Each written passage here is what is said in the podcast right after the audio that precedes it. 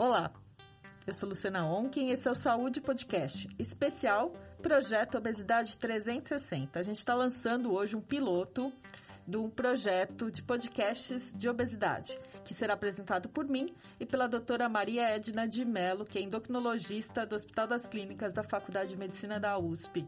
Olá, doutora Edna. Olá, Luciana, boa tarde. Vai ser um prazer desenvolver esse projeto que é extremamente relevante para toda a população, porque a obesidade é um tema que tem que ser muito amplificado na comunidade médica, na comunidade de uma forma geral. Vamos falar sobre obesidade infantil. Dia 3 de junho é, tem o dia da conscientização sobre obesidade mórbida infantil. Esse, essa nomenclatura está correta, doutora Edna? Ah, essa nomenclatura, digamos que ela esteja hoje inadequada e ela entre no num pacote de politicamente incorreto, porque esse termo mórbida ele estigmatiza ainda mais uma situação que já é muito estigmatizada. E o que, que seria essa obesidade mórbida que hoje a gente sabe usa o obesidade grau 3, né? É que nas crianças a gente tem uma, um, um uma forma diferente de fazer diagnóstico do estado nutricional. Enquanto adulto, a gente usa somente o IMC e aí a gente vai lá ter as categorias de baixo peso, eutrofia, sobrepeso e obesidade. Aí você vai ter grau 1, 2, 3. Na infância, não. Na infância, a gente faz o diagnóstico, né? É, utiliza, não usa somente o IMC, a gente usa o IMC, mas é necessário colocar numa curva para saber exatamente qual é o estado nutricional da criança. Então, essa criança ela pode ter um baixo peso, uma eutrofia, ou peso normal, aí vai ter a faixa de sobrepeso, a faixa de obesidade e a faixa de obesidade grave. É. Então, mas a, a, chamar a obesidade grave, mesmo assim, ainda incomoda muito, às vezes impressiona a criança, não é um termo que a gente vai usar na frente da criança, é algo muito mais para o profissional de saúde entender que aquele excesso de peso ele está muito, digamos assim, muito acima do que deveria. Então seria é. mais uma classificação para o próprio profissional e para o sistema de saúde entender aquele paciente. A gravidade daquela situação, porque essa essa forma, né? Olha, você está com obesidade muito grave, você está com obesidade mórbida, isso para a criança é terrível, né? Isso vai gerar mais estresse e vai fazer com que a criança coma mais ainda. Então vai até piorar perpetuar aquela situação. Então a gente tem que ter bom senso. Então, não só para criança, mesmo para adultos também a gente usa o termo obesidade mórbida, né? Então a gente tem a classificação lá de adulto 1, 2, 3, né, os graus. Então a gente vai usar isso. Mas é, é interessante que a gente vê agora no PNI quando as pessoas falam da, da, das pessoas com comorbidades e colocam obesidade mórbida, né? Esse termo ainda está não, não, a gente não ultrapassou ainda isso. O que, que tem que fazer para mudar essa terminologia? Não, isso, isso eu acho que é, um trabalho que a gente tem que desenvolver e, e a, partir da educação e, e, do esclarecimento do dano que as, as palavras causam das pessoas com obesidade, que aí também tem um outro aspecto, né? Então, chamar de gordo ou chamar de obeso, parece que, que a pessoa, ela ela não existe, né? O que existe é o excesso de peso, é a obesidade em si. E não, primeiro existe uma pessoa antes de existir um excesso de peso, antes de existir a obesidade. Então a gente usa pessoa com obesidade, assim como uma pessoa com diabetes, uma pessoa com qualquer outra. Condição. Exatamente. Certo. E as pesquisas, os levantamentos é, epidemiológicos, como é que a gente está? A gente tinha um atraso aí do, do último levantamento do IBGE, que era de 2008, 2009.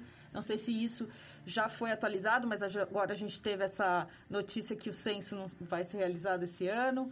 Então, como é que fica essa... A gente já está com atraso no censo, e aí como é que ficam as questões das políticas públicas de saúde nesse contexto? A gente atravessa uma situação além da pandemia, a gente atravessa uma situação de muitas, muitas mudanças, né? De quebra de, de, de segmento de políticas públicas. E isso é muito ruim, porque as políticas que são públicas, elas não devem ser políticas de, de, de um um presidente ou de um partido, mas ela deve ser a política pública, a política, política do povo.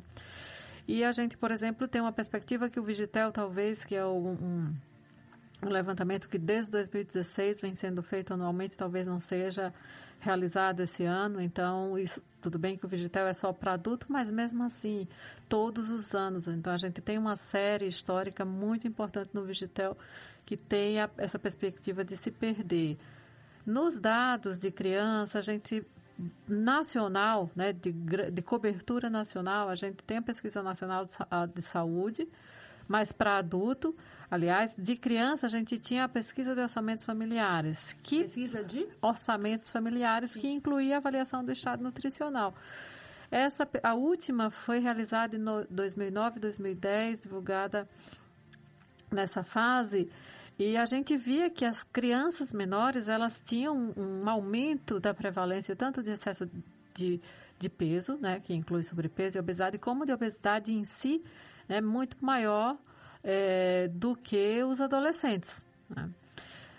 Então a gente está em 2011, 2021, então a gente tem 11 anos sem uma pesquisa de abrangência nacional. A gente tem o PENSE, que é a Pesquisa Nacional de Saúde Escolar, que traz dados em torno de 27%, 25% de, de, de excesso de peso, né? E aí você vai ter cerca de 7, quase 8% de obesidade. Mas é só adolescentes naquela faixa de 15, 17 anos, né?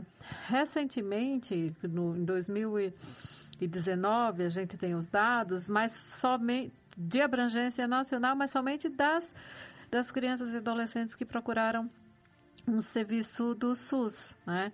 Então, por exemplo, foram na UBS fazer uma consulta e lá esse dado ele foi ele foi ele foi coletado. E o que a gente vê é que a prevalência de sobrepeso ela é maior até nas crianças menores, naquelas crianças entre 5 e 10 anos, que chega a 16%. Né?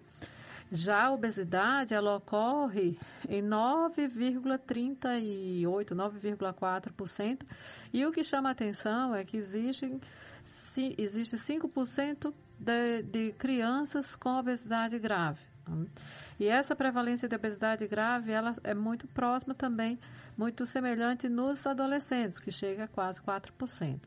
Então, é, para essa data, apesar de ter um, uma denominação muito ruim, mas é uma data que acaba reverberando na mídia e que vai levar uma, uma, uma reflexão na sociedade, né, de como que a gente vai proteger as nossas crianças para que não entrem para o excesso de peso, né, para que elas tenham uma saúde melhor e também como é que a gente vai cuidar, como é que a gente vai ajudar as crianças que já estão com com excesso de peso. Agora não tem esse levantamento para crianças na primeira infância, né?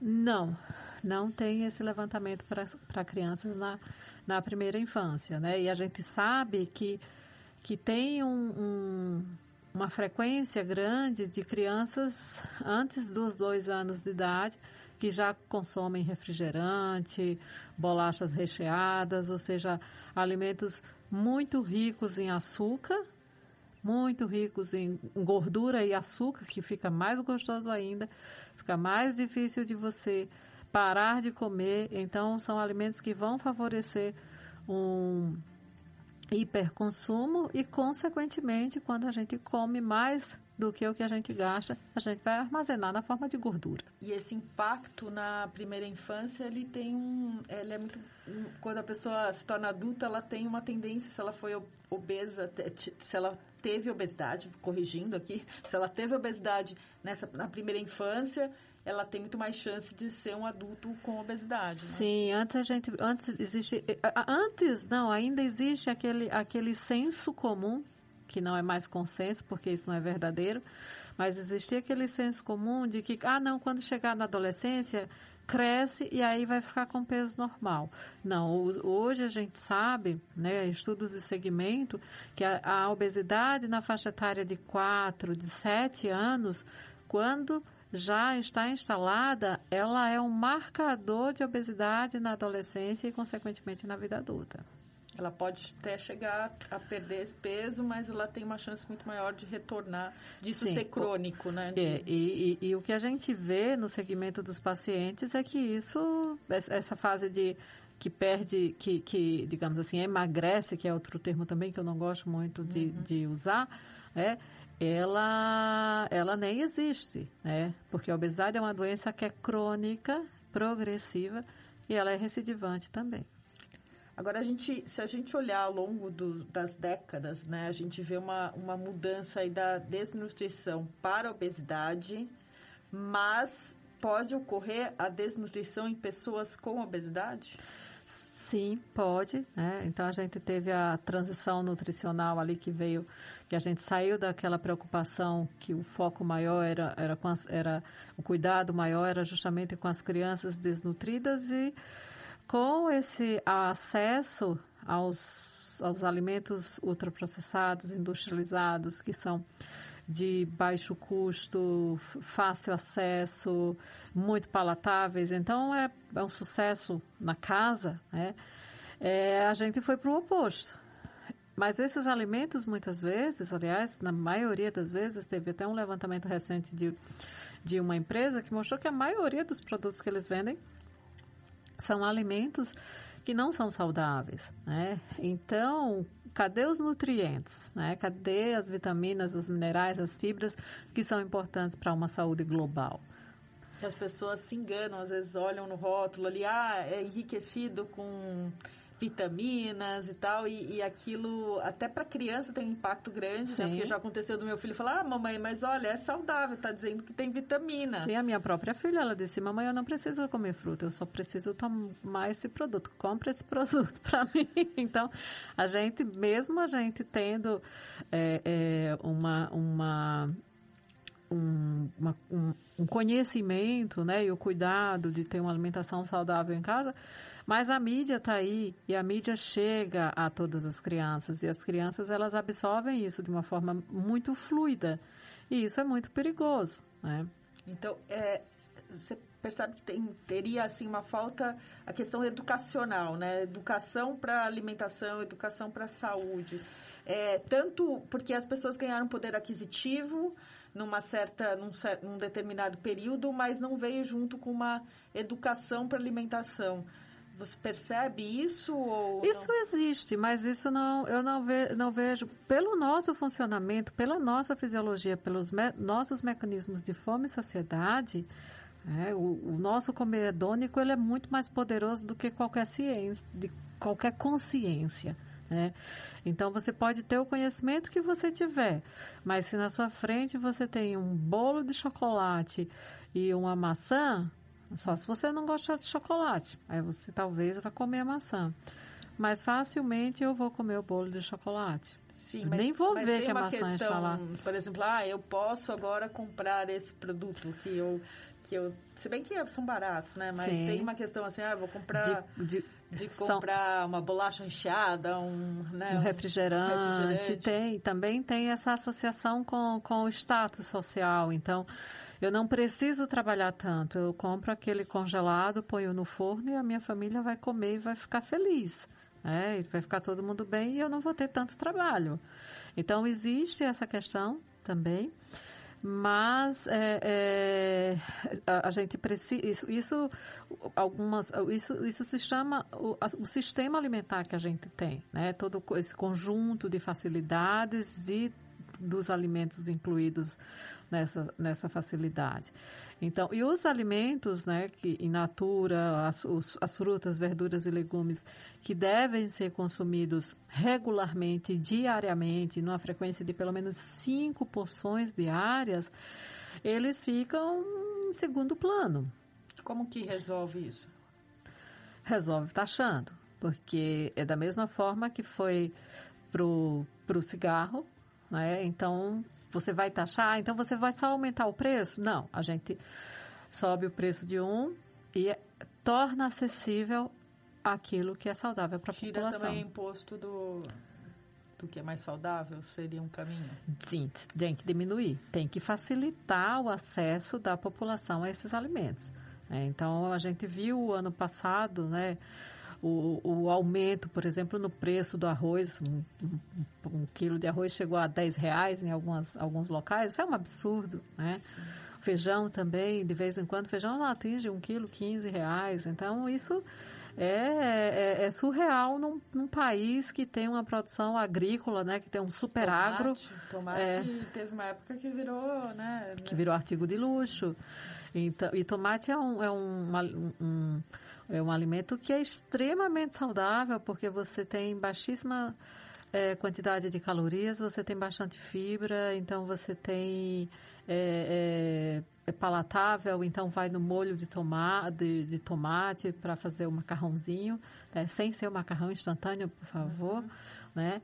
Então, a gente tem essa disparidade no, no custo dos alimentos. E, em paralelo, a gente ainda tem é, em virtude das, da legislação da Zona Franca de Manaus, um subsídio bilionário para a indústria de refrigerante.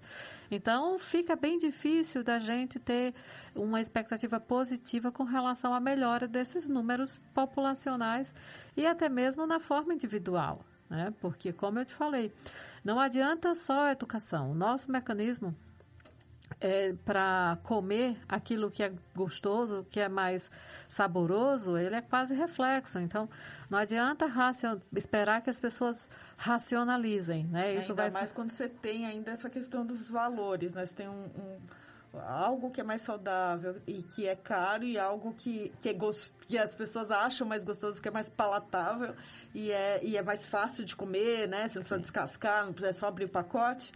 E aí você tem um, esse produto barato, aí fica, fica muito. Né? É, é fica impossível. Tudo... Fica impossível. Fica impossível. E, e você é, transferir essa responsabilidade para a população.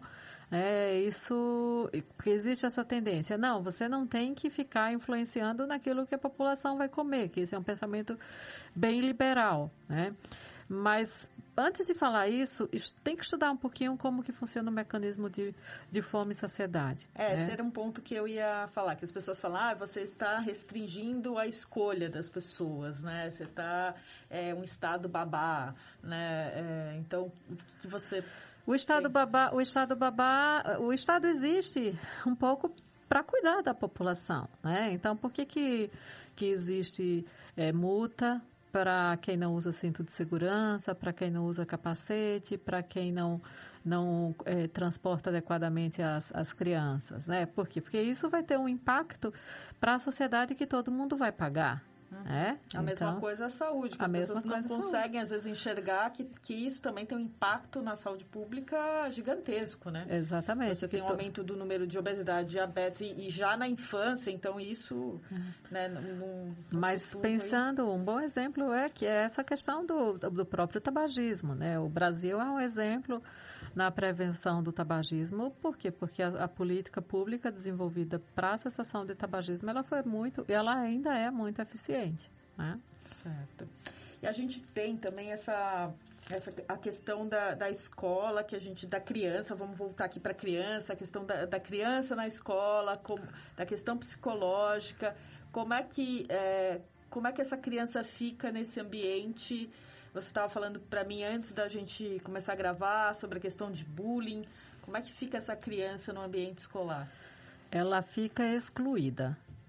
Né? Então, a criança, no ambiente escolar, o, o, o, principal motivo de bullying é o peso ou aparência física. Tá? O peso é.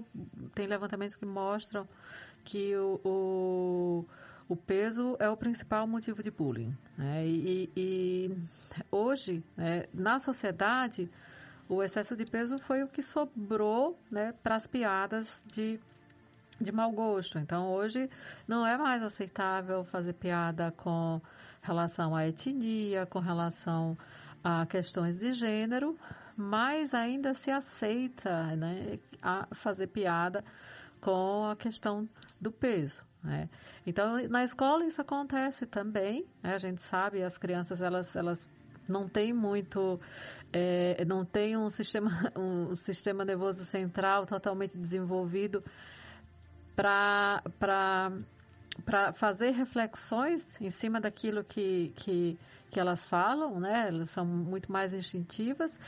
É, E, e tem ainda o outro ponto que os próprios professores eles têm uma expectativa mais baixa com relação ao, ao desenvolvimento daquelas crianças, né?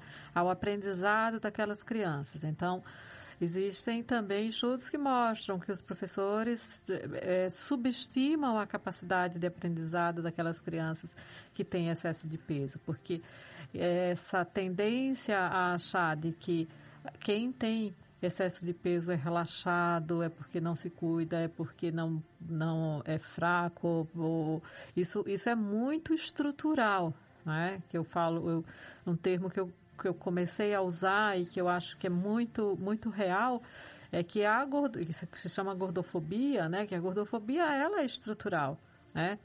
Porque ela não acontece, a gente está falando da escola, mas ela acontece muito na própria casa, né?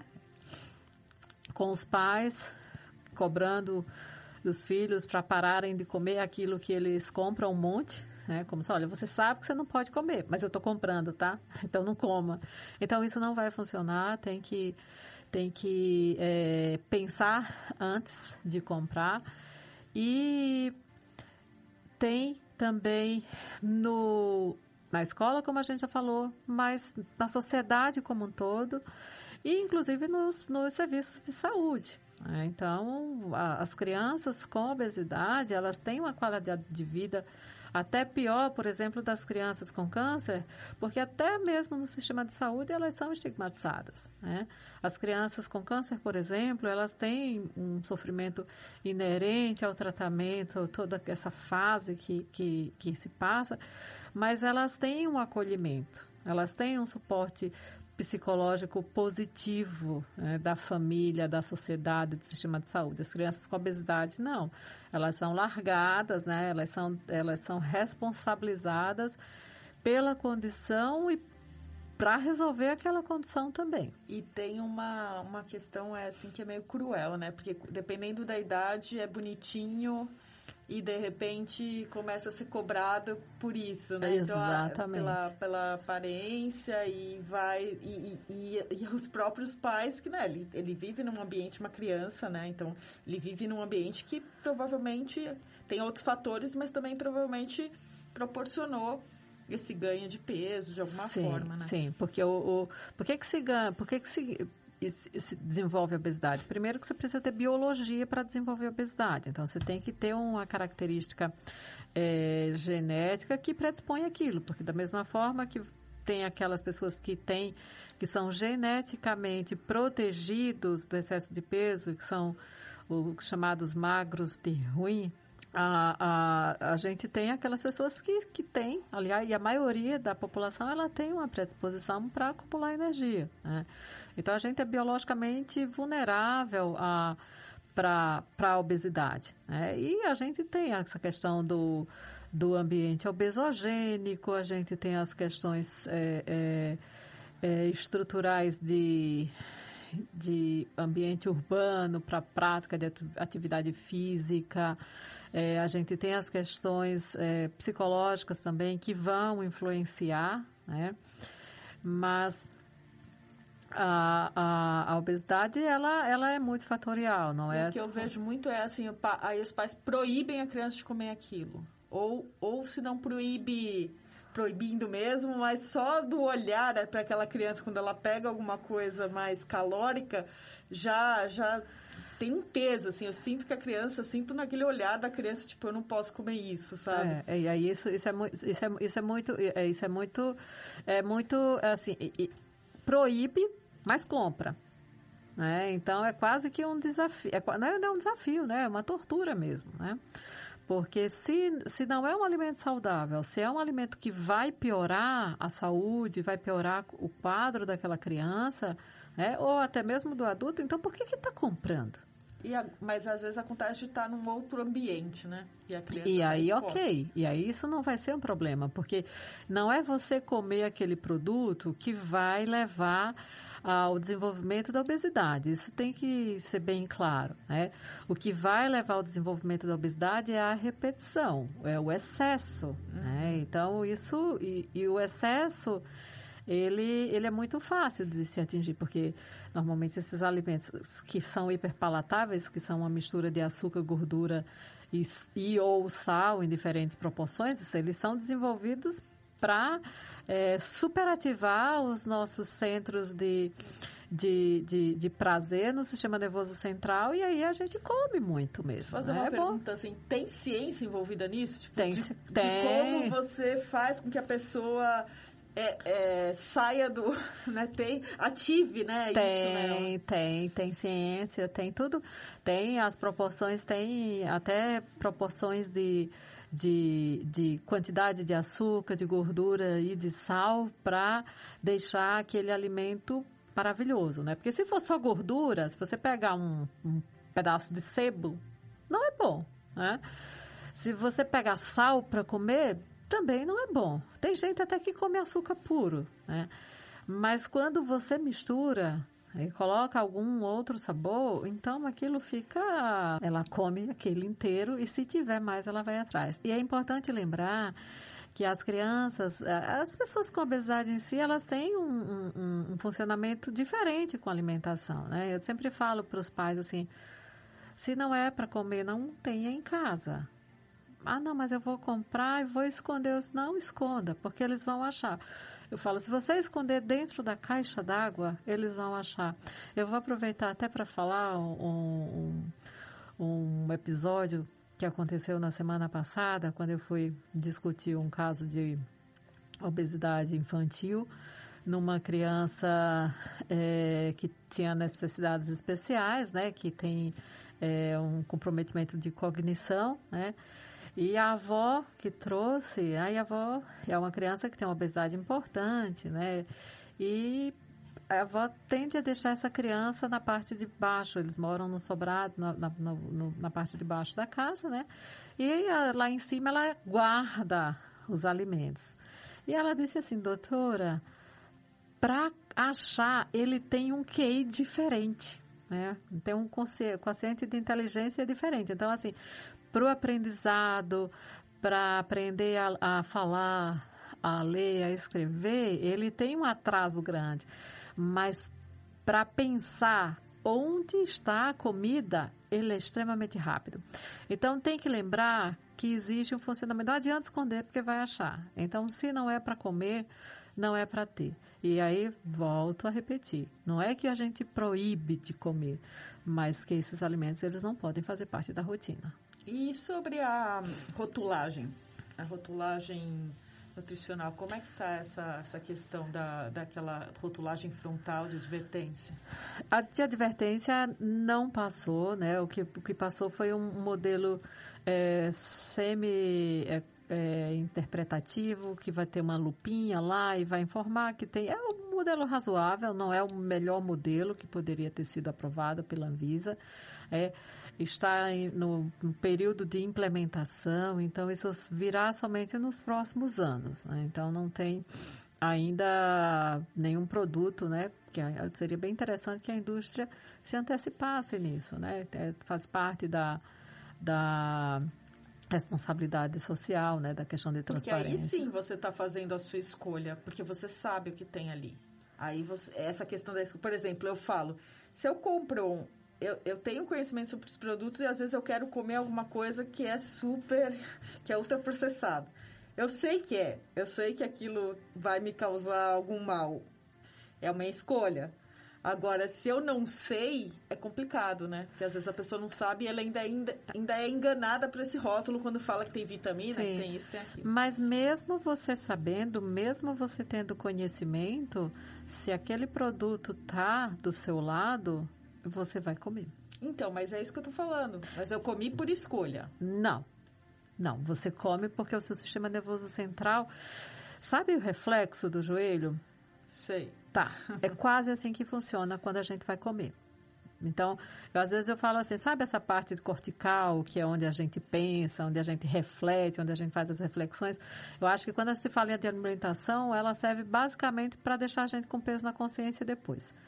Porque a gente tem o apetite, a gente tem um apetite, a gente hoje divide o apetite em homeostático, que é, a, a nossa fome de comer para manter o nosso nível energético, para para todas as nossas funções vitais e tem um comer hedônico que a gente come por prazer, tá? Uhum. As regiões e, e, o comer hedônico, ele é muito mais, mais digamos assim, saliente, né? ele é muito mais é, é, evidente, ele funciona muito mais do que o homeostático, porque a gente come muito mais do que o que a gente precisa. Né? Hoje a gente come muito, né? de uma forma geral as pessoas comem muito hoje. E mais do que o que precisa. Então, essa região do, do sistema límbico, que é o que a gente chama, não é uma região muito cortical, é uma região mais próxima da medula, são regiões mais primitivas do sistema nervoso central, onde você não tem tanta, tanta influência das áreas corticais. Então, quando você vê, você já comeu. Então, é praticamente, é quase que reflexo. Hiperpalatabilidade é o que faz o nosso reflexo funcionar e aí a gente come sem parar. Mas aí a questão do rótulo, né? Quando vem aquele rótulo cheio de advertência, como tem em alguns países, no Chile, né? Tem alguns Vai... no, no, México, não sei se eles chegaram a, mas tem alguns países da América Latina, da América Uruguai. do Sul que tem. É, você olha aquele você vai comprar e tem um monte de rótulo, tem um monte de advertência, né? Quanto mais advertência, menos saudável é. Eu acho que isso você compra menos. Grande, né? Você compra menos. Se você compra menos, você tem menos em casa. Então você vai comer menos também.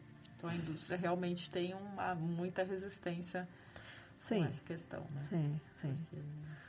Muitos e, motivos. E a criança já não é tão influente. Você acha que isso influencia na criança também, essas advertências? Sim, ou... as crianças, elas, elas, elas têm essa e quando isso vem, quando você educa as crianças, né, nesse, nesse aspecto, sim, a educação, ela, eu acho que ela vai, ela, que ela ajuda, né? Que a, a criança olha, ela aprende que, que aquilo não é saudável e ela cobra também. Né? Embora muitas vezes a criança ela não tenha essa, essa, essa questão de, ela sabe que, por exemplo, a bolacha recheada não é tão boa para a saúde, mas ela quer sempre comer.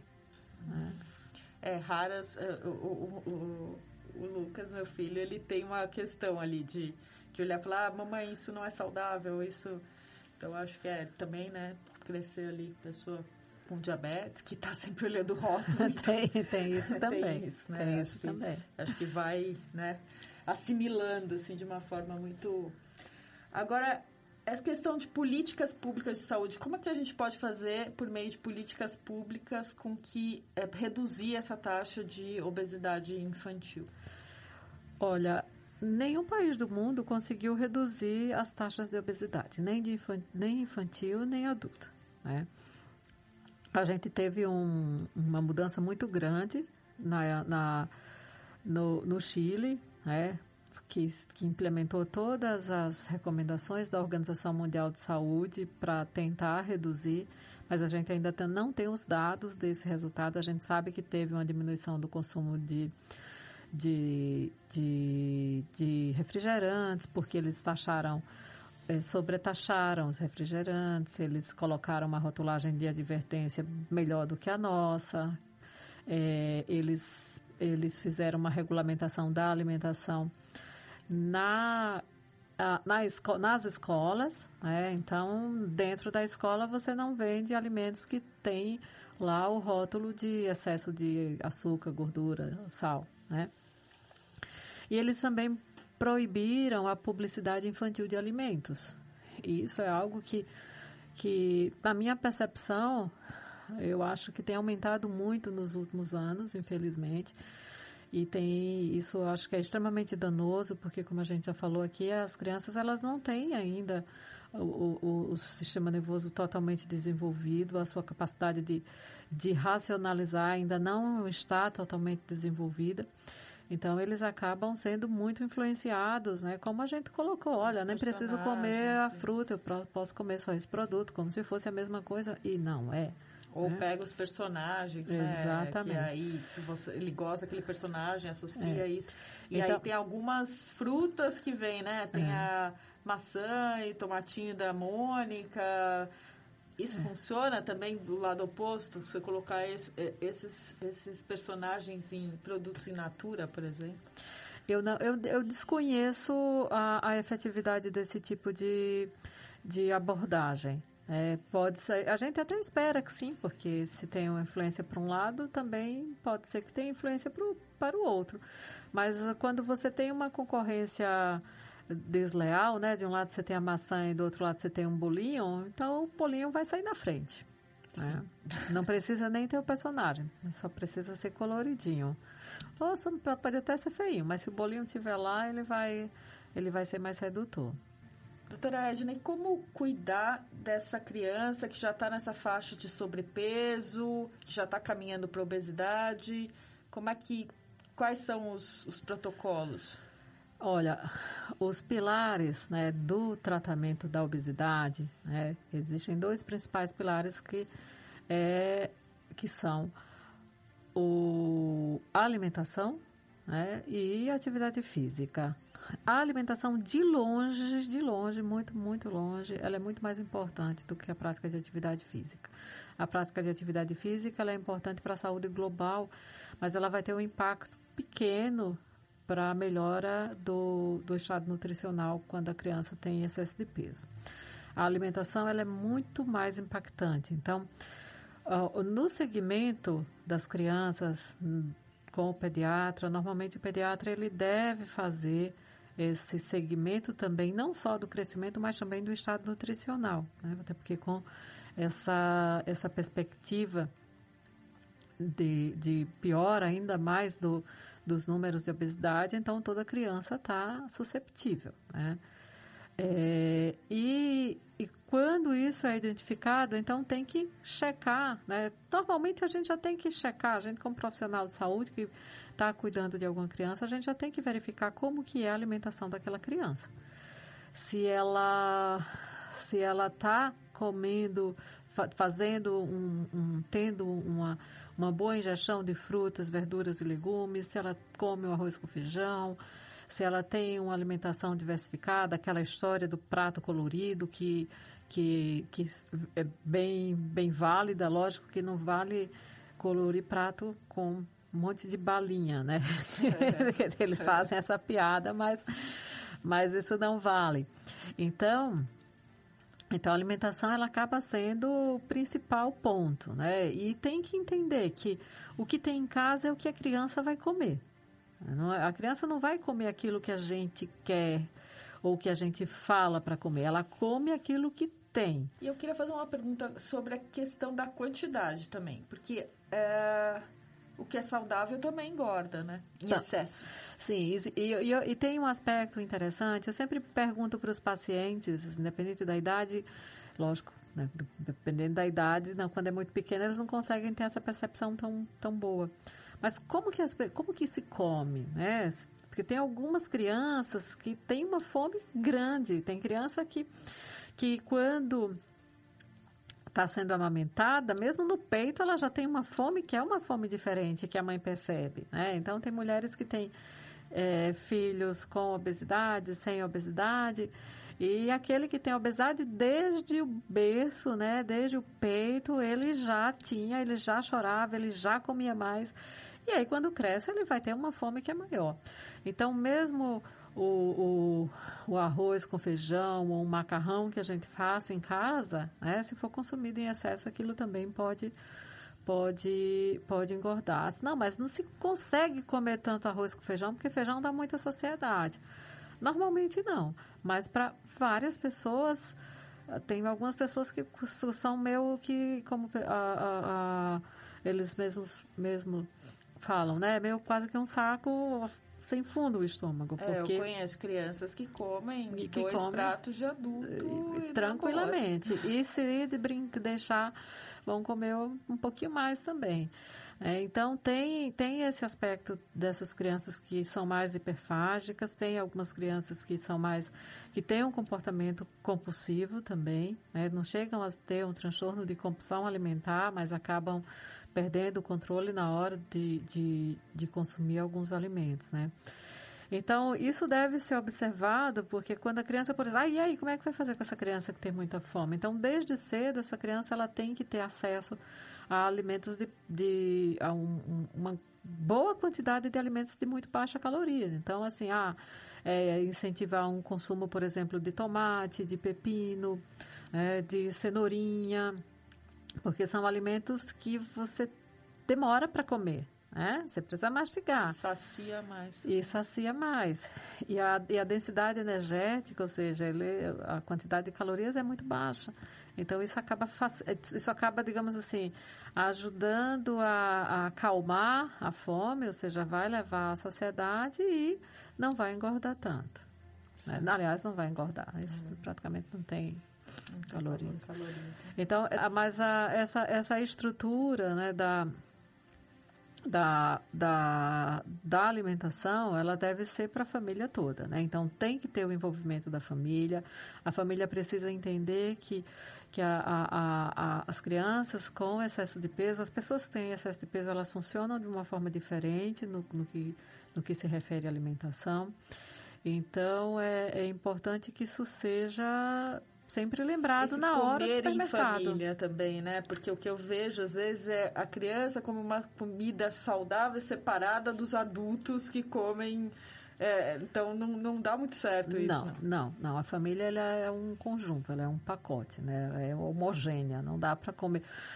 Vamos fazer. Existe muito isso, né? Não, eu faço a comida para um filho, né, que tem excesso de peso diferente da do outro que tem é, peso normal. E aí, para um faz um, um peito de frango branco sem nenhuma, sem nenhum sem nenhum atrativo. E para outra faz aquele bife à parmegiana assim com aquele molho suculento.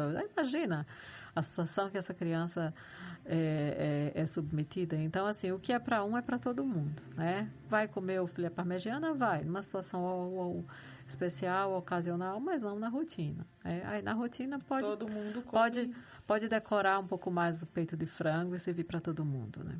Sim. E quais são as perspectivas que, que você vê para para essa questão da obesidade infantil e para a gente pode até não não é difícil diminuir, mas eu acho que a gente pode minimizar alguns danos e algumas complicações no futuro. Olha, eu, eu sou uma pessoa muito otimista, mas populacionalmente eu ainda não vejo uma luz no fim desse túnel, não. Porque a gente não tem uma perspectiva de mudança no sistema alimentar. Né? Então, se você não muda o sistema alimentar, então isso vai ficando difícil. Talvez a pressão social em cima de alimentos mais saudáveis, porque a gente vê essa tendência, é, isso venha reverberar um pouco mais para frente mas ainda não é algo que, fica, que é muito claro para mim. Né? Eu não sou, e acho que você me conhece bem, você sabe do, da pessoa otimista, eu não, não sou uma pessoa que acredito, geralmente eu tenho certeza, porque eu acho que vale a pena a, acreditar, né? É, mas nesse aspecto, né, porque quando você fala em obesidade, não é só uma questão de saúde, né? É uma questão que envolve educação, porque você tem um ambiente escolar, é uma questão que envolve economia, e a gente está no meio de uma pandemia, com crise econômica. Então, como que você vai. Isso pode ser uma oportunidade, por exemplo, para para taxar esses alimentos que são nocivos para a saúde, né, e, e, reverter, pegar um pouco uma boa, o todo, ou até um pouco mais do que é arrecadado com essa taxação para reverter para alimentos é, é, in natura, né, para melhorar o acesso da população. Mas a, a, médio prazo, a curto médio prazo, eu não vejo muito muita perspectiva de mudança de cenário. Então a gente chega ao final desse Saúde Podcast especial Projeto Obesidade 360 e a gente vai ter nos próximos episódios convidados, pessoas de fora, que a gente vai bater um papo sobre tudo o que envolve a obesidade. Por isso esse nome, Obesidade 360. É, vai ser um prazer tê-la aqui comigo, Edna, para a gente apresentar esse podcast e amplificar essa, essa comunicação em obesidade e em saúde. Vai ser realmente algo muito agradável para mim, porque é um assunto que eu sou apaixonada e eu espero que todos que nos acompanhem aproveitem também. Aliás, também sou apaixonada pelo tema. Trabalhei com a Edna na ABESO, na Associação Brasileira para o Estudo da Obesidade e da Síndrome Metabólica, durante seis anos, falando sobre obesidade todo dia. Então, é uma paixão para mim também. Até a próxima. Até a próxima.